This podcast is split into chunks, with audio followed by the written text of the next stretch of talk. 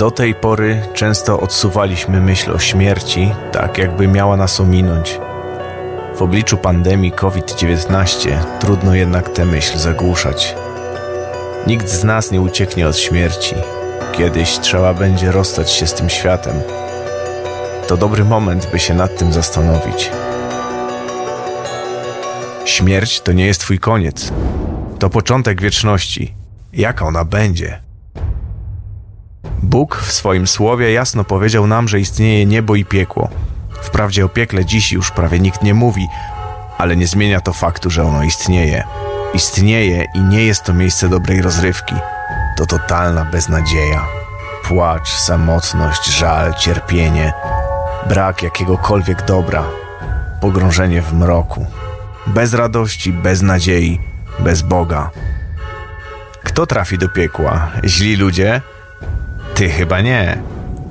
Przecież jesteś całkiem w porządku.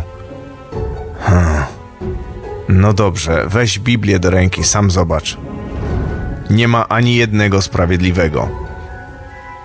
Czy to o tobie? Zajrzyj jeszcze tutaj. Wszyscy zgrzeszyli i brak im chwały Bożej. To o każdym z nas. Każdy z nas grzeszy, a za grzech, nawet jeden, należy się kara potępienia. Ktokolwiek bowiem zachowa cały zakon, a uchybi w jednym, stanie się winnym wszystkiego. Zapłatą za grzech jest śmierć.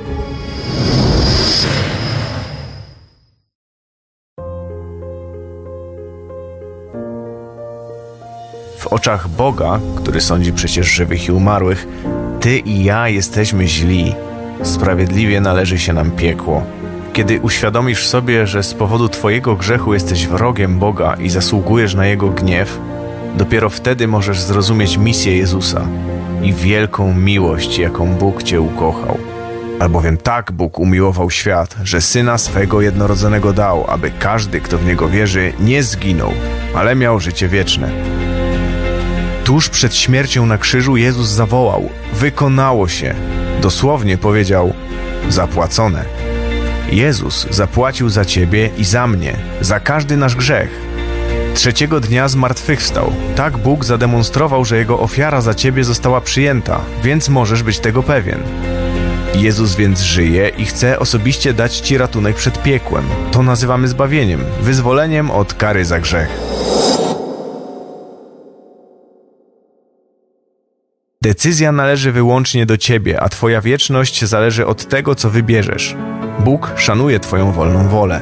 Możesz sam zapłacić za swoje grzechy, czyli pójść do piekła, ale możesz przyjąć zaproszenie Jezusa, który mówi: Oto stoję u drzwi i kołaczę. Jeśli ktoś usłyszy głos mój i otworzy drzwi, wstąpię do niego i będę z nim wieczerzał, a on ze mną.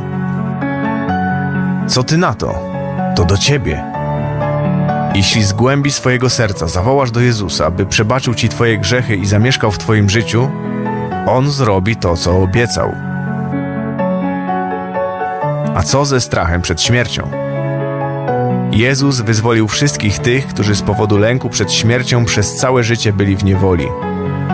Jeśli więc zawołałeś do Jezusa o zbawienie, On już cię wyzwolił. Nie musisz się bać.